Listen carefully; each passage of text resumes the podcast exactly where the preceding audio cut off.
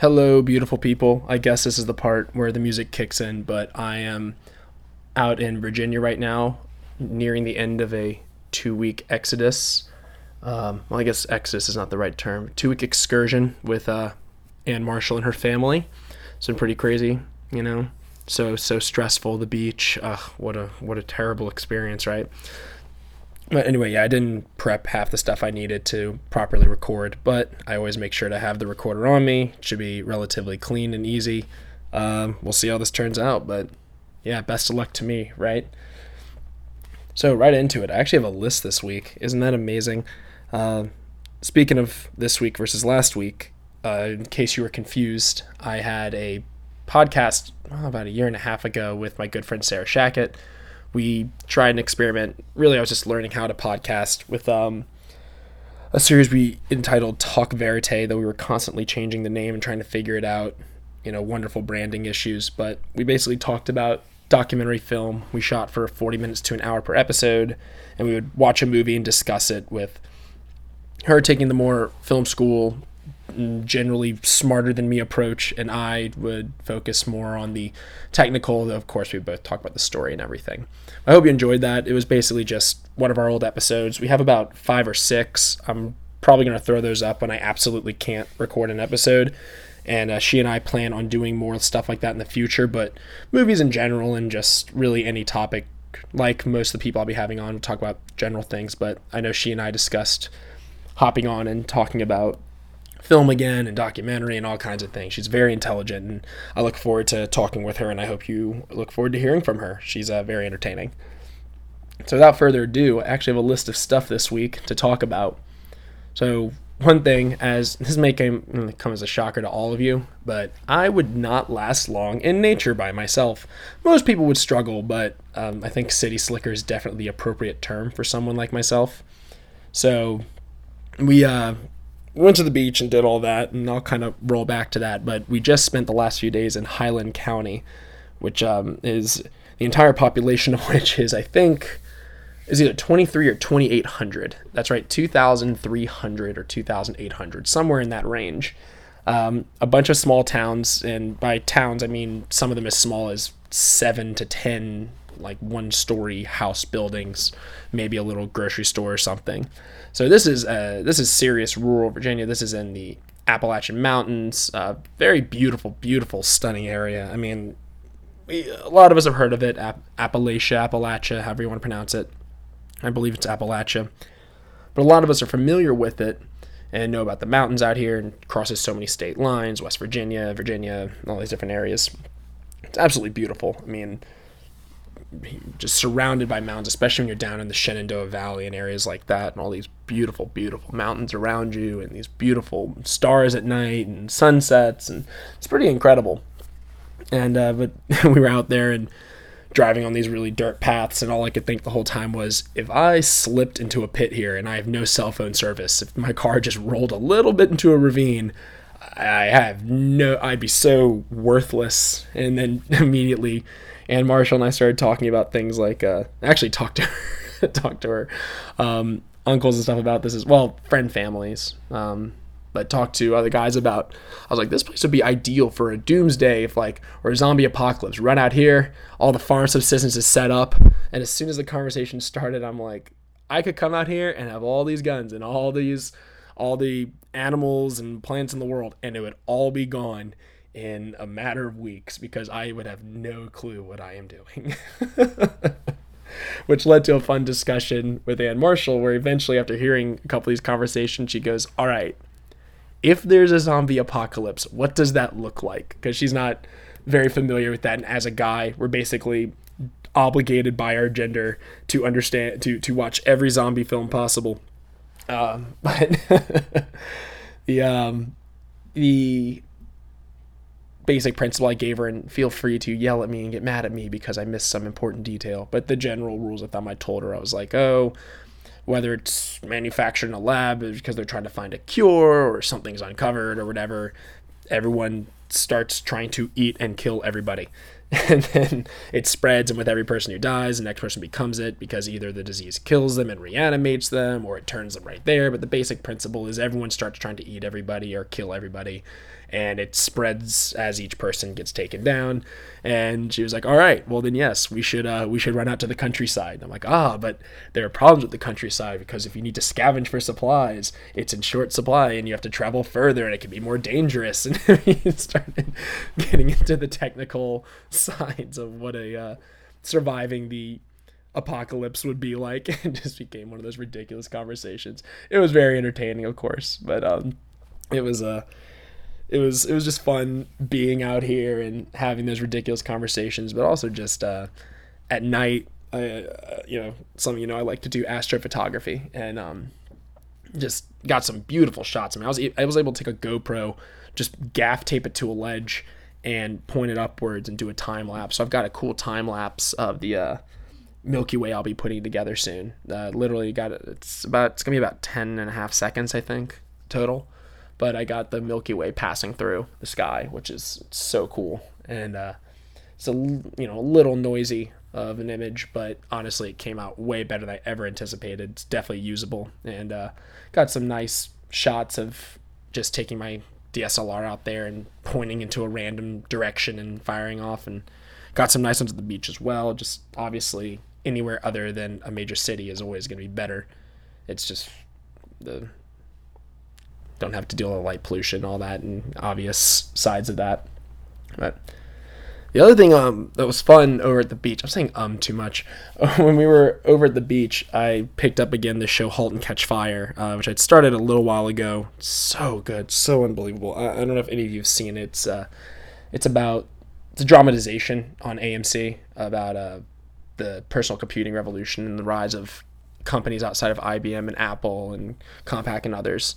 So you had these the the story basically revolves around a guy who has a mysterious past who left IBM and puts together this team at a, another company called Cardiff Electronics, which I haven't looked up yet. I'm not sure if it existed or not, but basically every company and thing they've talked about so far has been real. So kind of feels like a Mad Men without the you know style and panache of Madison Avenue, but it's a really really good dramatization, really fun show. It's more exciting than you'd think. And it has Scott McNairy, I think that's his name, Scott McNairy from Monsters. If any of y'all saw that movie, I'm trying to think what else I've seen him in, but he's great.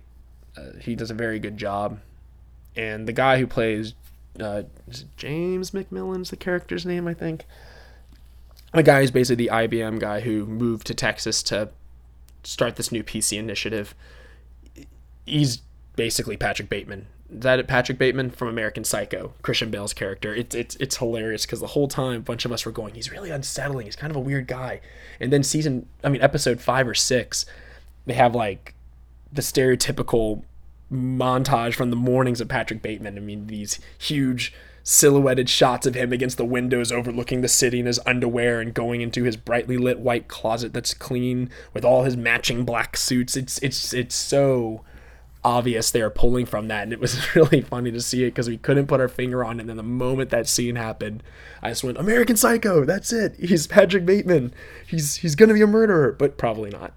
So i highly recommend that show. It is really really good. It's on the first season's on netflix right now. This is where i give the obligatory i am in no way sponsored or affiliated with amc or its affiliates. But highly recommend the show. It's really good and part of what was fun about watching it was, you know, sitting at, it was kind of during the day when I'd come back in from the beach. I'm just having a snack or something, and I'd watch it and work on this script I've been work work on this script I've been writing, and drawing just some visual cues and seeing some of the camera work because a lot of times I actually don't tend to watch a movie or TV show as a filmmaker, quote unquote. I try to avoid ruining it for myself and everyone around me. Anne Marshall gets the brunt of that, of course, whenever I have to talk about camera styles and things. But I generally can kind of switch it off, but I was trying to make a deliberate effort to really focus on what they're doing that makes me get anxious or grabs my attention. And, and it was kind of fun trying to build a script out while watching that and pulling up YouTube clips of other movies I've watched and just trying to find the, the, the those key moments that really hook you. So now I'm a little off tangent here, but whatever. It's, this is what you signed up for, I guess. So anyway, watch watch *Halt and Catch Fire*. It's very good, and AMC also did a really good job with *Turn*. You should definitely check out *Turn*. Uh, even a little more dramatic, but it's a period piece. no one can avoid making it so over the top, but Turn is their other big show that's been kind of taken off about um, George Washington's civilian spy ring uh, during the American Revolution. It's actually a pretty fun show. I've enjoyed it, but yeah, history major, nerd, yada yada. So if if you're into that, that's a really good show. So the other thing on my list, man, I'm just blowing through this, but hey, at least I'm organized. I've uh the Steam summer sale started. For those you don't know, Valve is a major game company and they basically run a big platform called Steam. And through Steam, you can buy games, and all of it's kind of under one roof. Uh, so they have these huge winter and summer sales regularly that all their games just bottom out in prices. And what's really fun about it, though, for me, is they sell a lot of these games for 99 cents, $2.50, really, really cheap. And a lot of them either be old or they're just really simple independent games. And a lot of what I've been fascinated in, and I'm sure this is so innovative, right? Storytelling. And some of the best games I've ever played. I mean, I love I love playing AAA games. I love playing Halo, Call of Duty. It's fun. All those games are fun. But the ones that really stuck with me are games like Braid and Limbo and Little Inferno and all these games that take between like one and you know eight to ten hours to complete, and they're usually very simple mechanics, very simple art styles might just be pixel art, but there's a lot of storytelling, a lot of visual drama going on. It's really incredible uh, what people have been doing. And this is this is not a new concept. This is indie game. The movie came out a few years ago, and that followed a lot of the big guys coming out, like Team Meat and all these groups. So it's really fun during this, these sales to go pick up all these games that have high reviews that are super cheap, that may only take a few hours to beat, but they're they can be really incredible journeys. And highly recommend checking out some. I just uh, picked up the most expensive one I picked up was fifteen dollars, called This War of Mine. I'm really excited to try that one, or it might be like ten bucks. I don't remember, but This War of Mine is really interesting concept, and part of it is this is the storytelling aspect, and I really want to see how they handle this. It's a little 2D game, you know, try not to get too technical, but you know, 2D side scroller like Mario essentially, but way darker and sadder. So you're you're basically in a war zone. The game starts up and there's a war going on and you're just you're not one of these super soldiers like in every game you play where you're this unstoppable murder machine.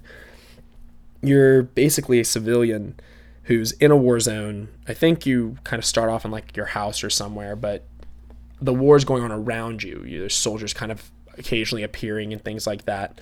And you have a group of survivors. And every time you start a new game, you're in the middle of the war and it a ceasefire is going to happen, but it never is at the same time. So you never know when it's going to end. So basically you have to to plan for your group survival and you know you risk people's lives you find other survivors who might be trying to steal your things or might try to murder you or you have to decide to steal from them. It, it seems I, I, haven't gotten to play yet, but that seems to be the primary mechanics. You're basically running around trying to survive in this war zone you can't get out of, while avoiding soldiers, while trying to keep your group alive, and it seems really interesting. And even if it's a very simple game, for all I know, it's gonna be very simple mechanics. But from what I've read about it, a lot of people got a lot of enjoyment out of it, and just an interesting perspective. I mean, it's a very simple flip, but I never even thought of that, and I haven't heard of a game that really does that. So that'll be curious. Uh, well, I'm curious to play, and I guess I'll probably tell you about it when I actually get around to it. But that'll be that'll be fun. And if any of y'all have any recommendations of games I should check out that are on sale, especially, uh, please let me know. Especially if it's cheaper. trying to not, I try to keep the damage to my wallet minimal during these sales. The Steam is very very good at enticing people, but yeah, I mean that's that's basically been it. I've been on vacation, so hence why I did the the old upload last week, and I, I definitely want to at least you know as Bill Burr just checking in on you, but wanted to update and kind of point out some fun things I've been doing and yeah, I guess check out Halt and Catch Fire and I guess pick out the best place to survive in the zombie apocalypse decide what works for you. Oh, actually, one other thing I didn't I forgot to talk about was uh, the uh, Halo does this. Uh, they have this podcast right now, the Halo video game series, and they Keegan Michael Key from Key and Peele has been doing has been the voice for it. The well, the main voice. You also have uh, always forget her name, but Robin from How I Met Your Mother. Um, but it's a uh, podcast called Hunt the Truth, which is basically this mystery that's they've it's a obviously fake because it takes place in the Halo universe, but it's it's like Serial. They they they do it in the style of Serial, the NPR series, and it's been very successful and very interesting. And they they basically been using it to bridge the gap between this really cryptic teaser they released a few months ago and the events of the of Halo 4 and building up to the story of what's going to be happening in Halo 5. And it's really brilliant move in a lot of ways. It's been very interesting. I, I got Anne Marshall. I just said, just listen to the first episode, decide if you want to listen. And she's now gone through all of them except for the last like two or three now she we've only had a little time to listen she always puts it on when we're driving so that tells you someone who's ever even played halo is like enthralled in the mystery of what's going on in this podcast. It's really, really well done. High production value, really good story. And if any of you have ever read the books or played the games at all, it's it fills in all these it brings in all these really cool aspects of the story. So I I, I definitely recommend it. But but what the reason I'm bringing it up is from the storytelling angles. It's such a brilliant move on their marketing team's account because you're my theory is that this will take people who love the games, who played a ton, and start bringing them to an even more intense fan base. You're going to start bridging the gap between all these people who've read all they're like they released all these books about Halo. There's tons of them, tons of them. So I think they're they're kind of bridging the gap a little bit. I think they're going to have people it's not just building up the hype for the new game and getting the story interesting because it's definitely a unique story. Don't worry, I'm not going to dive into it. There's way too much to fill you in on. But it's a really cool complement to to the story. It's a good bridge between Halo 4 and 5 and it's a really cool use of a different medium that they haven't played with before. I mean, using a podcast for a video game. It doesn't sound like that crazy, but give me give me an example. I mean, that's a very interesting method. So they've been using they've had now they've had a fake Tumblr that goes with this. They have a podcast. They have fake commercials that they interrupt with like you know spy broadcasts they've had um, a live action tv show they've had an animated series they've had uh, it's it's ridiculous they've had a mini series it's it's they've really tried to cross a lot of ground and that's not new a lot of a lot of groups have tried have done different things but i think they've done a very good job of it and built a very interesting world probably with all kinds of contradictions i'm sure they've met, mucked up their story plenty but the podcast is actually one of the few of all these additions they've done that I really latched onto. And uh, my, my buddy Mike showed me it. It's really good. And hey, it's got Keegan Michael Key. You know, he's he's great. He does an incredible job. He's basically just playing a journalist trying to uncover this conspiracy theory. So, yeah, I guess that's about it. Actually, this time that that's about it. So, thanks for listening please let me know if there's any cool games on the Steam sale that I should check out or just in general. I, I love a good story. And yeah, I'll be back in a few days. So cheers.